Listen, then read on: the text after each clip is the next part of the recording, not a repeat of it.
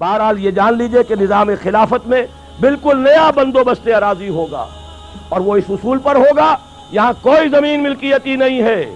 سب مسلمانوں کی اجتماعی ملکیت، مسلمانوں کو دو، مسلمانوں کی بہبود اور پوری ملک اور ملت کی بہبود کے لیے وہ زمینیں خرچ کی، اس کی آمدنی خرچ ہوگی۔ باقی چند چیزیں جو ہیں اس کو مجھے بیان کرنے کی ضرورت نہیں، یہی موٹے اصول تھے۔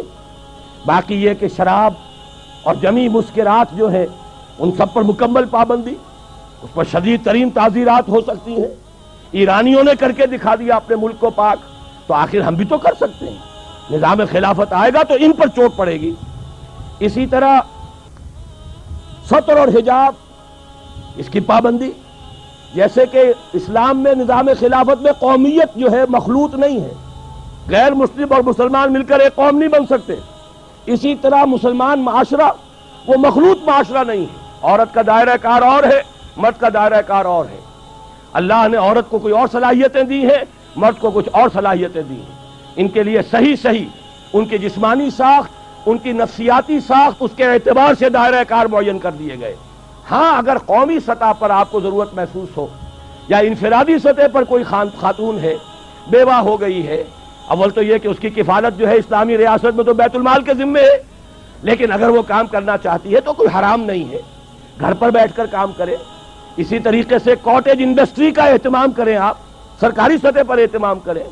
اس کے علاوہ آگے بڑھ کر انڈسٹریل یونٹس بنائیے جہاں عورتیں کام کریں، عورتیں سپروائز کریں اور ان کے ورکنگ آرز کم رکھے جائیں تاکہ وہ اپنے جو گھریلو ذمہ داریاں ان سے بھی عہدہ برا ہو سکے ویر دیر سے ول دیر سے وے آپ اگر سکول بنا سکتے ہیں، لڑکیوں کے علیحدہ کالج بنا سکتے ہیں یونیورسٹیاں کیوں نہیں بنا سکتے؟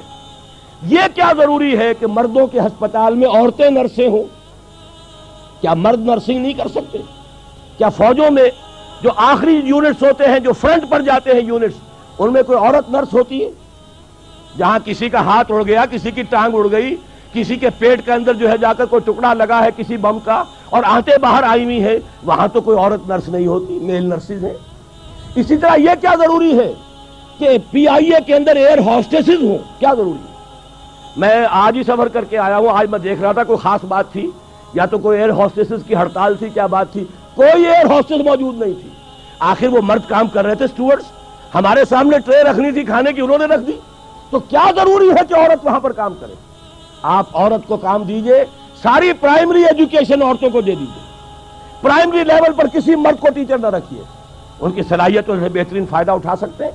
اس لیے کہ ایک میٹرنل انسٹنکٹ ہے ان کے اندر۔ اللہ نے صنف نازک کے اندر مامتا رکھی ہے، شفقت رکھی ہے۔ چھوٹے بچوں کو اس مامتا اور شفقت کی ضرورت ہے، وہاں اس کو صحیح استعمال کیجیے۔ تو جہاں بھی آپ کا کام، اصل میں بات وہی ہے جو میں یہ چند تیزی کے ساتھ اشارے کر رہا ہوں۔ ویر دیر سے ول دیر سے وے ارادہ ہو جائے کہ ہمیں چلنا ہے شریعت پر۔ ہمیں پیروی کرنی ہے محمد کی صلی اللہ علیہ وسلم۔ میرا دعویٰ ہے۔ بلکہ شاید آپ نے پڑھا ہو، پروفیسر وارث میر صاحب حال ہی میں ان کی برسی بنائی گئی ہے۔ ان کا ایک مضمون بھی چھپا ہے، مجھ پر انہوں نے کوئی فکرے چست کی ہے اس میں۔ کہ ڈاکٹر اسرار میں صلاحیتیں بڑی ہیں، فلاں ہے فلاں ہے فلاں لیکن یہ ایسی باتیں اندر لگے ہوئے ہیں جو بہت جلد جو ہے کباڑ خانے کی زینت بن جائیں گی۔ حالانکہ وہی پروفیسر وارث میر ہے میں ان کے گھر پر جا کر حاضر ہوا۔ انہوں نے ایک مرتبہ ایسی باتیں پہلے بھی کہی تھی۔ میں نے کہا، میں آپ سے یہ بات کرنے آیا ہوں۔ مجھے بتائیے کون سا مسئلہ ہے جس کا حل میں آپ کو نہیں بتا سکتا کتاب و سنت کے دائرے کے اندر؟ کوئی مسئلہ بیان کیجیے۔ مسکرا کر کھسیانے ہو کر رہ گئے تھے۔ میرے چھوٹے بھائی ڈاکٹر افسار میرے ساتھ تھے، دونوں چونکہ یونیورسٹی پروفیسرز ہیں، وہاں جا کر کچھ نہیں کہہ سکتے۔ مجھے بتائیے کون سا مسئلہ ہے؟ میں آپ کو، آپ کے گھر آ کر کہہ رہا ہوں کہ مجھے بتائیے کون سا مسئلہ ہے جو شریعت کے دائرے کے اندر رہ کر حل نہیں ہوتا۔ اگر اس کا حل موجود ہے تو پھر ہمیں شریعت کی پابندی کرنی ہے۔ بہرحال، یہ بات جان لیجیے، یہ نظام خلافت، یہ ایک بہت ہماگیر تبدیلی ہے۔ سطحی تبدیلی وہ تو ضیاء الق صاحب نے بھی بہت کر لی۔ اس کا کچھ حاصل نہیں ہوا، اس سے سوائے بدنامی کے اور کچھ حصے میں نہیں آیا۔ ٹوٹل چینج اب میں بتانا چاہتا ہوں توکل صاحب کو، یہ ٹوٹل چینج الیکشن سے نہ آج تک دنیا میں آیا ہے، نہ آ سکتا ہے۔ ناممکن ٹوٹل چینج نہیں آ سکتا۔ الیکشن سے ٹھیک ہے، بحران دفع ہو جائے گا۔ جو بھی اس وقت ہمارے یہ کرائسس تھا، وہ ختم ہو جائے گا۔ میں ویلکم کر رہا ہوں، میں نے ہمیشہ تائید کی ہے۔ انیس سو اسی سے لے کر آج تک میں ریکارڈ پر ہوں کہ میں نے کہا الیکشن ہونے چاہیے۔ میں وہ واحد شخص ہوں، شورا کے اندر کھڑے ہو کر میں نے کہا تھا ضیاء الق صاحب کی شورا میں۔ اگر آپ نے یہاں پر سیاسی عمل کو روکے رکھا، تو آپ دہشت گردی کے لیے جواز فراہم کر رہے ہیں۔ آپ اندازہ کیجیے کتنے خطرناک دن تھے۔ ہائی جیکنگ ہوئی تھی ہمارے جہاز کی پی آئی اے کی کابل لے جایا گیا تھا۔ ہمارے کئی آدمی قتل کر دیے گئے تھے۔ اس دور اس دور میں میں نے کہا تھا کہ یہ در حقیقت یہ اس کا جو ہے جواز آپ دے رہے ہیں اس لیے کہ آپ نے سیاسی عمل کو روک دیا ہے۔ الیکشن کروائیے۔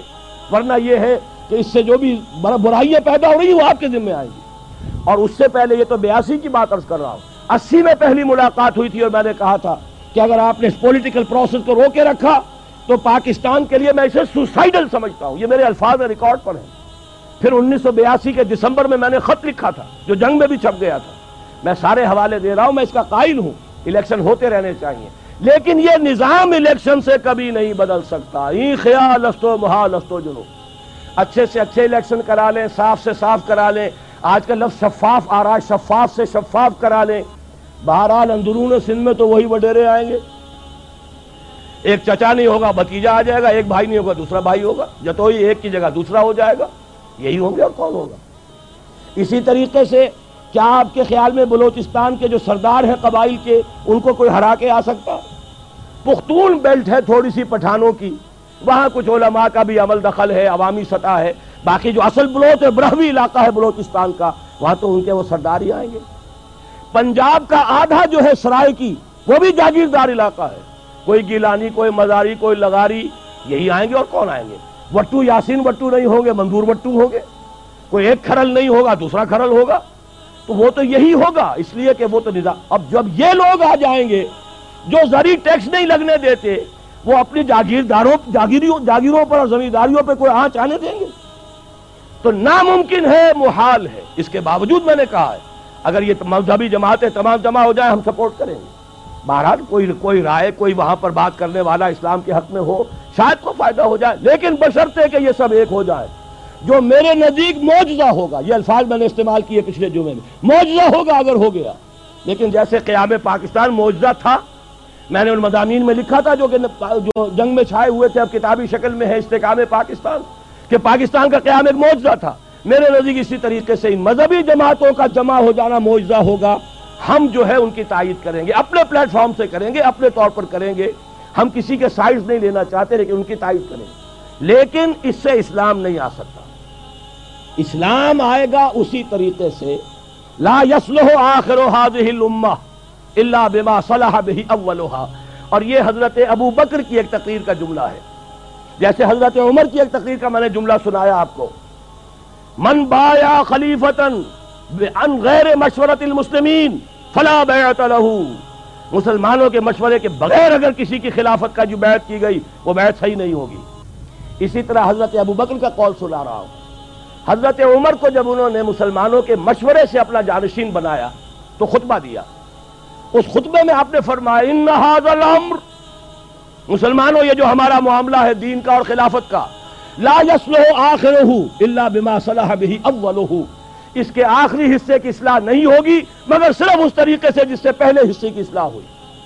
اور اسی کو امام مالک نے نقل کیا، لا يصلح آخر هذه الامه الا بما صلح به اولها وہی بات میں کہہ رہا ہوں، حضور نے کیسے کیا، ہم کیسے کریں گے؟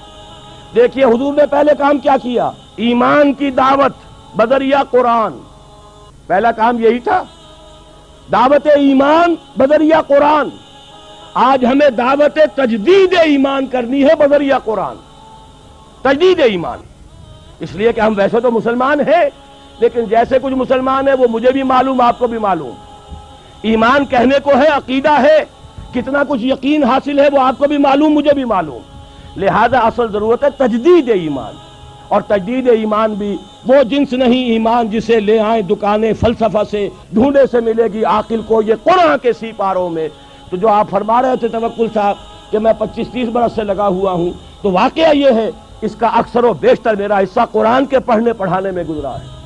ہماری تراوی چھ چھ گھنٹے رات چلتی ہے، دورہ ترجمہ قرآن کے لیے۔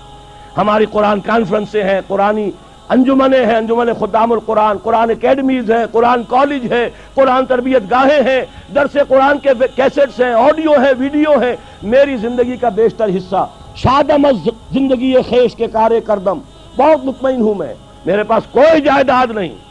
ابھی میں ویزا لینے گیا تھا۔ تو وہاں پر جو خاتون تھی ایک کینیڈا کی، انہوں نے پوچھا آپ کی آمد نہیں میں نے کہا آئی ارن نتھنگ حیران ہوئی۔ میں نے کہا اور بات سن لو آئی اون نتھنگ میری کوئی جائیداد نہیں، میری کوئی آمد نہیں. مرکزی انجمن خدام القرآن ہے، اس کے کوارٹر میں میں رہتا ہوں. میری سہولتیں مجھے وہاں سے حاصل ہیں. دو وقت کی روٹی، یہ میرے بچے ہیں جو کنٹریبیوٹ کر دیتے اسے میں کھا رہا ہوں. اس لیے کہ میرا ایک مکان تھا، وہ میں نے بیچ کر ان کے لیے چھوٹے چھوٹے تین تین کمرے کے چار کوارٹر بنا دیے ہیں. اور وہ ان کے نام کر دیے، میرے نام پر، میری بیوی کے نام پر. ایک پیسے کی جائیداد نہیں. کسی کمپنی کا کوئی ایک پیسے کا حصہ نہیں۔ کہیں میرے پاس کوئی بانڈز نہیں۔ اللہ بچائے رکھے اس لانت سے۔ اور نہ کہیں کوئی میرے ہاں اس طرح کی اور کوئی شے موجود ہے۔ تو یہ اچھی طریقے سے جان لیجیے، میں نے زندگی لگائی ہے، اسی کام کے لیے لگائی ہے۔ مجھے کوئی احساس محرومی نہیں ہے۔ روٹی مجھے ملتی رہی، آج تک فاقہ نہیں آیا ہے۔ رزق اللہ نے اپنے ذمہ رکھا ہوا ہے، لیکن میری توانائی لگی ہے میکسیمم قرآن پڑھنے اور پڑھانے میں۔ خیر حکم من تعلم القرآن وعلمہ۔ اور یہ کس لیے کیا؟ جب انجمن خدام خدام القرآن لاہور کی قائم کی تھی، اس کے دیباچے میں لکھ دیا تھا کہ میں صرف انجمن بنانے کا قائل نہیں ہوں۔ میرے پیش نظر اقامت دین کی فرضیت ہے۔ میں ایک جماعت قائم کرنا چاہتا ہوں۔ یہ پہلا قدم ہے مرکزی انجمن خدام القرآن کا۔ اور یہ انیس سو بہتر کی بات ہے۔ آج سے اکیس برس قبل کی جو میں آپ کو بتا رہا ہوں۔ بہرحال پہلا کام وہی ہے جو حضور نے کیا۔ فرق یہ ہے، وہ کافر تھے انہیں قرآن کے ذریعے سے ایمان کی طرف دعوت دی گئی۔ ہم مسلمان ہیں، ہمیں قرآن کے ذریعے سے تجدید ایمان کی دعوت دینی ہے۔ مرحلہ ایک ہی ہے، اس میں کوئی فرق نہیں۔ نمبر دو، وہ جو حدیث میں سنا چکا ہوں۔ آمرکم بخمس بالجماعت والسمع والطاعت والہجرت والجہاد فی سبیل اللہ۔ اب جو لوگ واقعتاً شعوری ایمان اختیار کریں، شعوری طور پر فیصلہ کریں کہ مسلمان جینا ہے، مسلمان مرنا ہے ان سلاتی و نسخی و محیا و مماتی للہ رب العالمین۔ یہ طے کرے نا پہلے۔ صرف جلسوں سے تو نہیں ہوگا۔ یہ تو ہوگا تو پھر کچھ کرنے سے ہوگا۔ اور کرنے کے لیے میدان میں وہ آئے جو پہلے اپنی ذات پر اپنے گھر میں دین نافذ کر چکا ہو۔ اگر یہ نہیں ہے تو جھوٹا ہے، فریبی ہے، اسلام کا نام لیتا ہے تو۔ اپنی ذات پر اپنے گھر میں اسلام قائم کرو اور پھر جڑ جاؤ۔ ایک مل جل کر ایک جمعیت بنو، ایک طاقت بنو، ایک قوت بنو۔ جماعت بنو، حزب اللہ بنو، آمرکم بخمسن، میں تمہیں پانچ باتوں کا حکم دے کر جا رہا ہوں۔ جماعت کی شکل میں رہو۔ جماعت بھی ڈھیلی ڈھالی نہیں۔ بل جماعت و سم و سنو اور اطاعت کرو۔ لسن بے ایسی منظم جماعت۔ یہ منظم جماعت کیا کرے گی؟ ہجرت اور جہاد۔ ہجرت کے بارے میں پوچھا گیا، ایو الہجرت افضل و یا رسول اللہ؟ اے اللہ کے رسول، یہ بتائیے سب سے افضل ہجرت کون سی ہے؟ فرمایا انتہ جو ما کرے ہر ربک۔ ہر اس چیز کو چھوڑ دو جو تمہارے رب کو پسند نہیں یہی وجہ ہے میں نے جب جماعت تنظیم اسلامی کے نام سے قائم کی ہے، اس تنظیم اسلامی کی جماعت میں جو عہد نامہ ہے اس میں شمولیت کا، اس کی پہلی شک یہی ہے، انی واحد اللہ، میں اللہ سے ایک عہد کرتا ہوں۔ ان احجر کل ما یکرہو ہر اس چیز کو چھوڑ دوں گا جو اسے ناپسند ہو۔ یہیں سے شروع ہوگی ہجرت۔ اسی کو کہا ہے، یہ سب سے اونچی ہجرت ہے، افضل ہجرت ہے۔ اور اس کے بعد جہاد ہے۔ تن من دھن لگاؤ اللہ کے دین کے لیے، اللہ کے دین کی سربلندی کے لیے، اور اس کے تین مرحلے آئے ہیں ہماری ایک حدیث کے اندر۔ تم میں سے جو کوئی بری کو دیکھے حدیث بہت عام ہے، سب کو یاد ہوگی۔ اس کا فرض ہے طاقت سے روکے، اور اگر اس کی ہمت نہیں ہے، زبان سے روکے۔ اس کی بھی ہمت نہیں ہے تو دل سے نفرت ضرور رکھے، اور یہ ایمان کا کمزور ترین درجہ ہے۔ ظاہر بات ہے، اس جماعت میں، تنظیم اسلامی میں، اس حزب اللہ میں اس خلافت کو قائم کرنے والی آرگنائزیشن میں وہی لوگ آئیں گے جنہیں بدی سے نفرت ہے اور نیکی چاہتے ہیں کہ قائم ہو جائے۔ وہ معاونین کی تحریک ہم نے رکھی ہے، تحریک خلافت کے معاونین۔ تنظیم میں آنے کے لیے بیعت ہے۔ بیعت سموتاد فی المعروف۔ شریعت کے دائرے کے اندر اندر جو حکم دو گے مانیں گے۔ وہ حکم کوئی بھی ہو، ہماری طبیعت کے مطابق ہو یا ہماری منشا کے خلاف ہو، شریعت کے خلاف نہ ہو تو مانیں گے۔